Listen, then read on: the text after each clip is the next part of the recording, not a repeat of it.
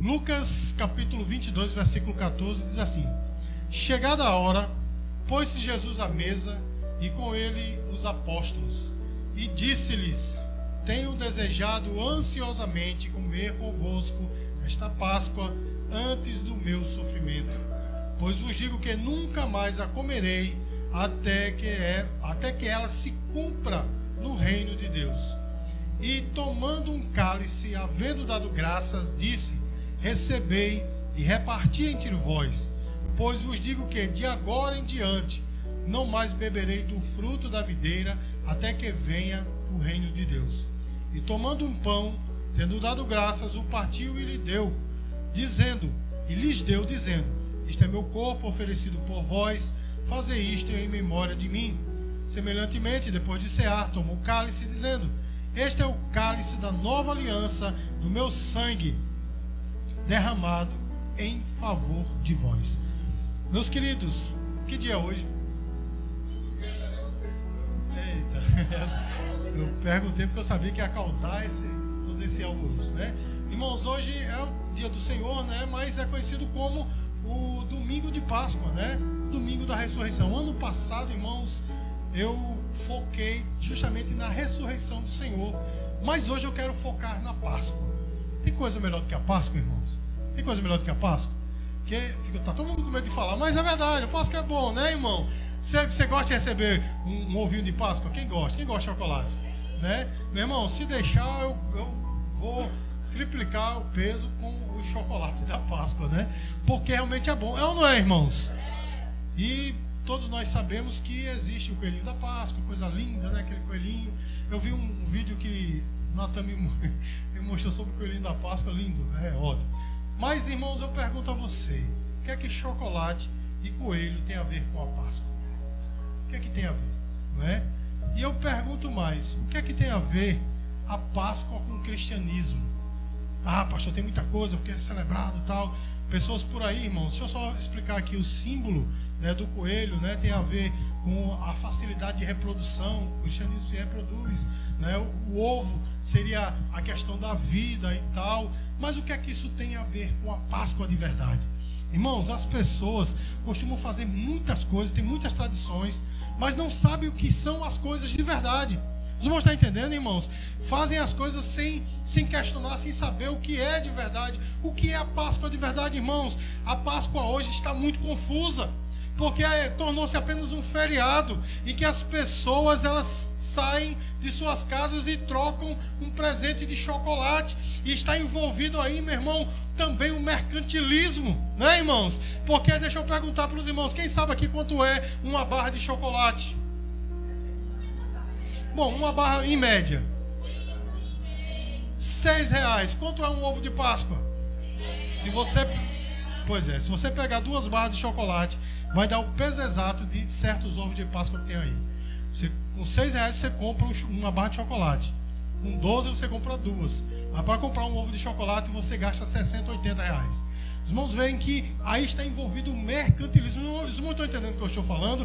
Questão de comércio. As pessoas estão é, lucrando com a Páscoa. Não é, irmãos? Então, a Páscoa ela está muito confusa. Porque está envolvido aí, meu irmão, umas pessoas que, que é, simplesmente estão passando um momento com a sua família no feriado. Outros estão trocando chocolate. Né? Alguns estão na, na igreja fazendo alguns rituais e e etc. Irmãos, eu me lembro que quando eu não era cristão, né, eu andava com a turma um pouco pesada, mas tinha alguns que tinham um certo medo nesse, nesse momento. Então, não se bebia nada, não se tomava outras coisitas ilícitas, mas enchia a cara de vinho. Irmão, tem coisa pior do que a ressaca de vinho? Tem não, irmão. Aí, não, vinho pode. Então, aí enchia a lata de vinho. Os irmãos estão tá entendendo, irmãos? Eu pergunto qual a diferença? Nenhuma. Os irmãos estão tá entendendo, irmãos? Aí tem pessoas por aí, né? Respeitamos a fé de todos, mas que tem uma atitude tal, só nesse momento. Mas será, meu irmão, que, que, isso tudo está na Bíblia. O que é que a Bíblia fala? Meus queridos, deixa eu dizer uma coisa para você. A Páscoa é uma festa instituída pelo Senhor. Amém? Se você abrir a sua Bíblia, lá em Êxodo, capítulo, 10, capítulo 12, você vai ver que quando a Páscoa ela foi instituída, a Bíblia diz que o Senhor disse assim: essa festa é minha. Amém, irmãos? Essa festa é minha. E observe, meus queridos, que quando o Senhor instituiu a Páscoa, o povo de Israel ainda estava preso no Egito. Os irmãos entendem, irmãos? A festa da Páscoa ela foi instituída entre a nona e a décima praga. É o que, pastor? Eu vou repetir para os irmãos. A festa da Páscoa, ela foi instituída logo após a nona praga e antes da décima. E os irmãos sabem que a décima praga, ela era a morte dos primogênitos. Não é assim, meu irmão? A última em que o povo conseguiu se libertar. Mas Deus disse: essa festa vocês vão fazer, estando presos, mas como se fossem livres. Você pode dizer glória a Deus por isso, irmãos? A Páscoa ela representa a libertação de Israel no Egito. Os irmãos entendem, irmãos? A Páscoa ela foi instituída no mês de Abib, que se tornou o primeiro mês de Israel, o janeiro deles. Os irmãos entendem? Então vejam, meus queridos, era o principal mês e essa festa era uma das principais, porque fe... É, Israel tinha sete festas e a principal era a Páscoa, né? Tinha outras festas importantes tanto quanto, mas essa era uma das principais, porque ela foi celebrada enquanto o povo estava preso, cativo ainda no Egito. Irmãos, e quando o povo estava cativo, Deus disse: olhem tomem um cordeiro. Vocês vão celebrar 14 dias. Quantos dias, irmãos? 14 dias de festa. Está parecendo o aniversário do nosso irmão Evaristo, né? 14 dias de festa, né, irmãos? Ele disse: olha, 14 dias, no último dia, vocês tomem um cordeiro. E não é qualquer cordeiro, é um cordeiro de um ano, sem defeito e sem manchas. Os irmãos entendem, irmãos? Porque o cordeiro ele está totalmente é, na sua idade madura quando ele alcança um ano e tinha que ser sem defeito. E ele disse: no, no 14 dia, vocês imolem o cordeiro. Amém, amados? Imolado o cordeiro, a Bíblia diz que ele deveria ser assado por completo, nenhum dos seus ossos poderia ser quebrado, e ele tinha que ser assado por completo. Você está pensando, pastor, o que é que isso tudo tem a ver com a Páscoa? Isso é a Páscoa, e você vai entender o que é que isso tem a ver com você. Aí a Bíblia diz, irmãos, que deveria se queimar ou se é, assar inteiro o cordeiro e a família tinha que comer inteiramente o cordeiro. Se o cordeiro fosse muito grande para a família, deveria ser chamado um vizinho, um amigo, um parente para comer junto, porque teria que ser comido por inteiro. E depois de comido, meu irmão, o que sobrasse no dia seguinte teria que ser torrado no fogo e ficar só o pó. Os irmãos entendem, irmãos? E olha só, irmãos, a forma de comer o cordeiro. A Bíblia diz, irmãos, que Deus deu uma ordem a Moisés: olhe, vocês devem comer o cordeiro vestidos como se fosse para sair com sandália nos pés, porque um israelita normal, irmãos, quando ele entra em casa, aliás, quase todo asiático, quando entra em casa, tira as sandálias do pé para não trazer nada de impuro da rua, né? Sujeira da rua. Então ele disse: Vocês vão comer com sandálias nos pés, com os ombros cingidos e o cajado na mão. Irmão, você já comeu uma carne com alguma coisa na mão? Olha que complicado. Vocês têm que comer com o cajado na mão. O cajado era mais ou menos desse tamanho, né? Comer ia ser meio difícil, mas ele disse: vocês vão comer com o cajado na mão. E ele disse: comam de pé e comam rápido. Olha que coisa, irmãos. Essa era a Páscoa. E ele disse mais: ele disse mais. O cordeiro ele tem que ser comido com pães asmos. Você sabe o que é um pão asmo? Este pão aqui, meu irmão, da Santa Ceia que nós vamos celebrar daqui a pouco, não é um pão asmo. Pão asmo é um pão sem fermento, portanto é um bolachão grande e sem gosto. Os irmãos entendem? E ele diz: vocês vão comer. E ele disse mais: durante esses 14 dias, vocês vão tirar todo o fermento da sua casa. Todo. E no 14 dia, vocês vão comer pão asmos. E ele disse: o cordeiro tem que ser comido com ervas amargas. Por que comer de pé? Por que comer todo vestido, cajado na mão? Comer um, um pão sem fermento e comer ervas amargas. Por quê? O Senhor estava dizendo: vocês serão libertos, porém não se esqueçam do tempo que vocês passaram no Egito. A, a Páscoa era um momento, uma festa de celebração pela libertação, mas também um memorial do que passaram no Egito para não querer mais voltar para lá. Os irmãos estão entendendo o sentido da Páscoa? Essa é a Páscoa de Israel. Eu pergunto a vocês o que é que tem a ver com a Páscoa que as pessoas celebram hoje.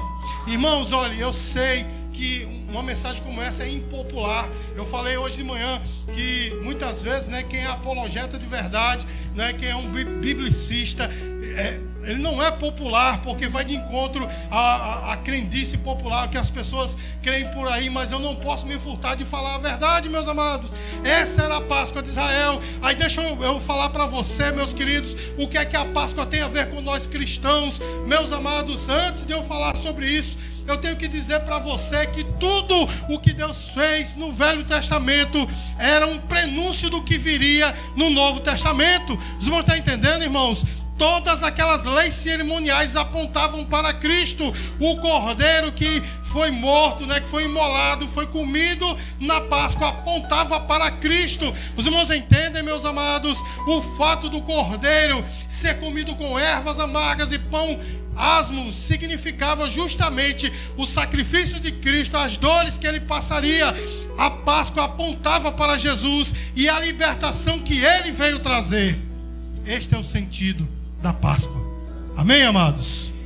Mas aí as pessoas perguntam, geralmente me perguntam, pastor, é lícito um cristão celebrar a Páscoa? Na Bíblia não tem um mandamento, não celebrarás a Páscoa. Portanto, irmãos, a Bíblia ela não, não nos proíbe de celebrar a Páscoa, porém deveríamos celebrá-la da maneira correta. Os irmãos entendem, irmãos? Mas aí a gente pensa, e existe uma Páscoa cristã? Sim, meu irmão. Existe uma Páscoa cristã. O texto que nós lemos nessa noite fala dela. Porque o Senhor, meu irmão, naquela ceia da Páscoa, né, havia lá os pães asmos, né, aquele bolachão tal, aquela coisa, e havia vinho, né, que era a uva, né, fermentada por ela mesma, né, estava lá, e ele, no meio daquela ceia, depois, né, de ter comido o cordeiro, ele pegou o cálice, pegou o pão, né? Tendo dado graças, partiu, deu aos seus discípulos e disse: Tomem e comam, fazer isto em memória de mim. Depois pegou o cálice e disse: Este é o cálice da nova aliança. Tomam, tomem e bebam em memória de mim. E ali, irmãos, o Senhor estava instituindo a nossa Páscoa. Irmãos, sabe qual é a Páscoa do cristão? A Páscoa do cristão é Jesus. Essa é a Páscoa do cristão. Porque, irmãos, aquele cordeiro que foi morto lá no Velho Testamento, significando a Páscoa, a libertação, esse cordeiro ele foi morto de fato, uma única vez pelo meu e pelo teu pecado. Deus estava preparando o seu povo, passou né, milênios, né, pelo menos mil anos, preparando o seu povo para o que viria, a morte de Jesus. Irmão está entendendo, irmãos? Deus estava preparando o seu povo para o sacrifício de Jesus uma vez vindo Jesus e morrendo na cruz, todas as leis cerimoniais passaram. Mas deixa eu explicar uma coisa a você, já falei aqui um milhão de vezes e vou falar mais um milhão para você não esquecer. Irmãos, o Velho Testamento ele não caducou, ele não passou, ele é palavra de Deus como o Novo Testamento. Entretanto, todas as leis cerimoniais foram cumpridas em Cristo, porque ela apontava para Cristo. Uma vez Cristo entregando a sua vida, não é mais lícito um cristão celebrar essas festas. É inútil. Você pode celebrar, mas não serve para nada. Você está entendendo, meu irmão? Porque você já tem o cordeiro. As festas do Velho Testamento, meus amados, elas eram o tipo, ou seja, o cordeiro era um tipo de Cristo. Mas uma vez vindo Cristo, ele é o antídoto. Ele é o verdadeiro. Deixa eu dizer uma coisa para você. Quando João viu Jesus logo após o seu batismo, no dia seguinte, ele viu Jesus passar. E ele disse uma coisa que é muito importante para mim e para você. Ele disse: Eis o Cordeiro de Deus que tira o pecado do mundo. Porque o Cordeiro do Velho Testamento tinha duas coisas diferentes de Jesus. O Cordeiro do Velho Testamento não era o Cordeiro de Deus. Foi ordenado por Deus, mas era dado pelos homens. Os homens entregavam aquele cordeiro para o Senhor. Os irmãos entendem o que eu estou falando? era a lei das, é, das primícias, era a lei dos primogênitos, melhor dizendo. Então, aquele cordeiro, irmãos, ele simplesmente, né, ele era dado pelos homens. E ele não apagava os pecados, ele cobria os pecados. Até o próximo ano, quando era necessário novamente celebrar a mesma Páscoa. Os irmãos estão entendendo? Mas a Bíblia diz que João Batista ele diz: Eis o Cordeiro de Deus, o cordeiro que foi dado por Deus para a justiça dele em favor de nós. É o Cordeiro de Deus morto uma única vez.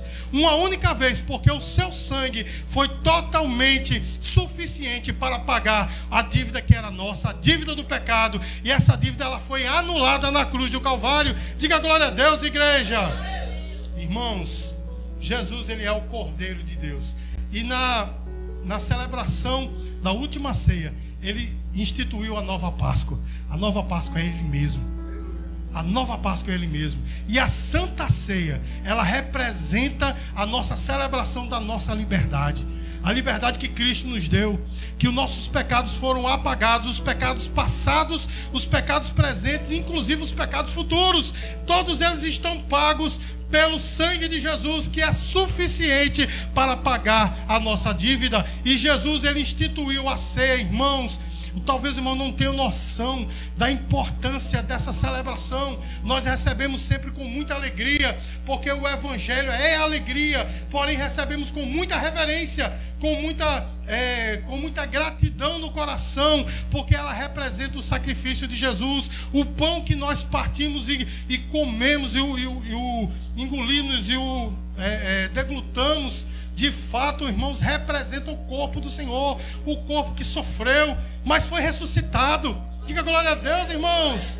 E o suco de uva que nós chamamos de vinho, ele passa a representar o sangue de Jesus, que foi suficiente para pagar os nossos pecados. Então, irmãos, essa representação aqui é uma representação do próprio Cristo que habita em nós. Jesus é a nossa Páscoa. Eu vou dizer de novo, os irmãos não entenderam. Jesus é a nossa Páscoa, meus queridos.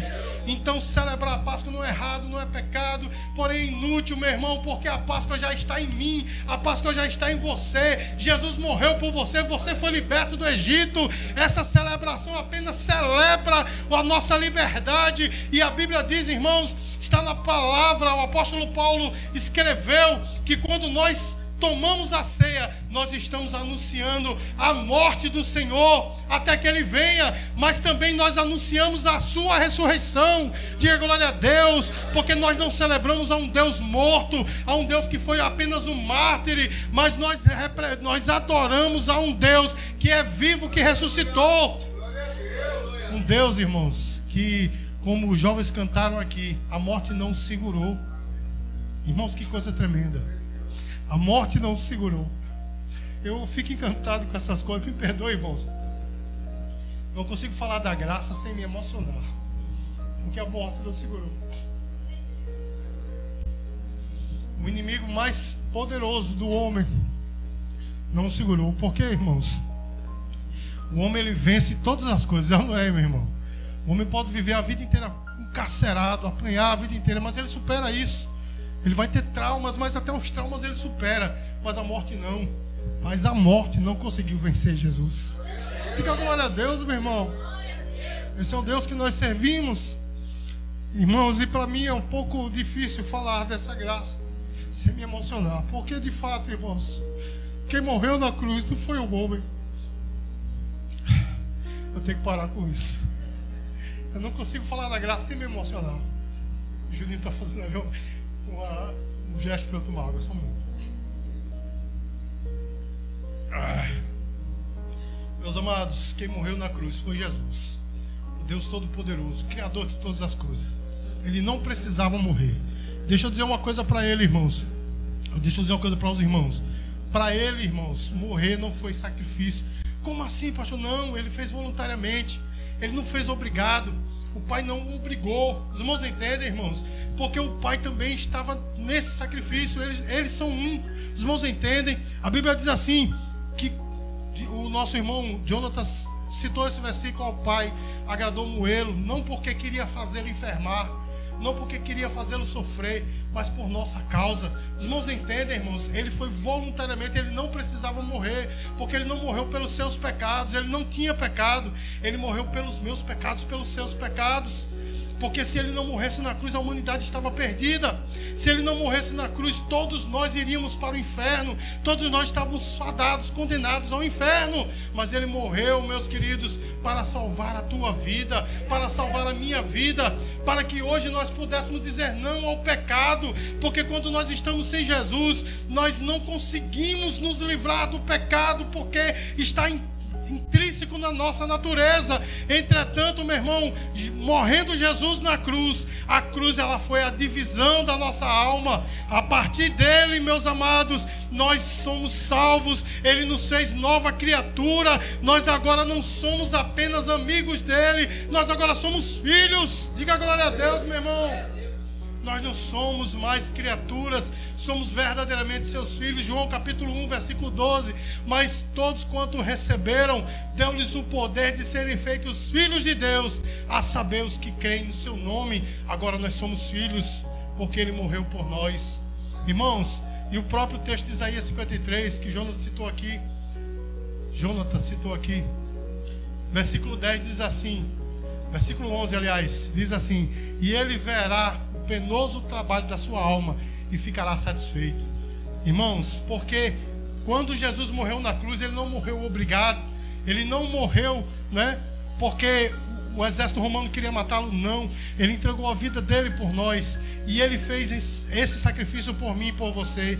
E hoje, quando ele olha para você, ele está satisfeito, porque você recebeu este sacrifício, você aceitou este sacrifício, por isso ele está satisfeito, irmãos. Eu costumo dizer que quando nós temos um, um, momento traumático na nossa vida, a gente quer esquecer, não é verdade? Eu tenho coisas na minha vida, meu irmão, que eu não quero me lembrar de momento algum, porque foram muito traumáticos para mim. Aí eu pergunto para você, o que seria mais traumático? Alguém ser crucificado inocente. O que seria mais traumático? Mas quando ele ressuscitou, meu irmão, a primeira coisa que ele fez foi mostrar: olha aqui o que eu fiz. Ele mostrou suas mãos fissuradas. Ele mostrou o seu lado arrebentado pela, pela aquela lança do soldado romano. Amém, irmãos? E quando ele aparece a João lá no Apocalipse, eu acho linda essa parte, irmãos. Ele vem montado no cavalo branco, isso vai acontecer, está prestes a acontecer. Ele vem montado no cavalo branco, João viu naquela visão. Ele não vem como ele veio antes. Até o seu corpo estava diferente, os cabelos brancos como a neve, olhos como de fogo, da sua boca sai uma espada afiada, na sua coxa está escrito fiel e justo. Mas olha, irmãos, as suas vestes está salpicada de sangue. O sangue que ele derramou por mim e por você. Ele diz: Eu tenho prazer em ter morrido por você. Eu tenho prazer em ter morrido por Ricardo, que não merecia. Mas eu o escolhi. Ele tem prazer por ter morrido por você. Irmãos, e ele tem prazer em saber que você recebe esse sacrifício. E essa noite, irmãos, vocês vão me perdoar a emoção, mas para mim é muito difícil. É por isso que eu, eu faço de tudo para não pregar. Mas quando o Senhor manda, para não pregar a respeito desse tema, eu tenho que falar, porque impreterivelmente eu vou chorar. Irmão, sou muito chorão. Misericórdia. Eu estou orando para Jesus tirar isso de mim. Mas de fato, meus queridos, Jesus ele tem prazer no que ele fez por nós, porque ele morreu por nós, irmãos. Nós podemos, sempre digo isso, não tem nada aqui, viver de uma maneira paupérrima aos olhos humanos, mas o Senhor morreu por mim e por você, para nos garantir lugar no céu. João capítulo 14 diz que há uma morada tremenda que ele foi preparar para nós. Você está entendendo, meu irmão? Nós não podemos ter nada nessa terra, mas somos filhos do Rei, porque nós temos a vida eterna. A Bíblia diz que todo aquele que nele crê tem a vida eterna. Irmãos, que nós possamos nessa noite celebrar essa ceia com muita alegria. Essa ceia eu fico feliz, irmãos, por ter caído mesmo no dia da Páscoa, porque esta é a nossa Páscoa que nós celebramos a nossa libertação nessa noite. Dê uma linda salva de palmas para o Senhor Jesus. Pastora Sulamita, venha fazer a leitura alusiva a cedo.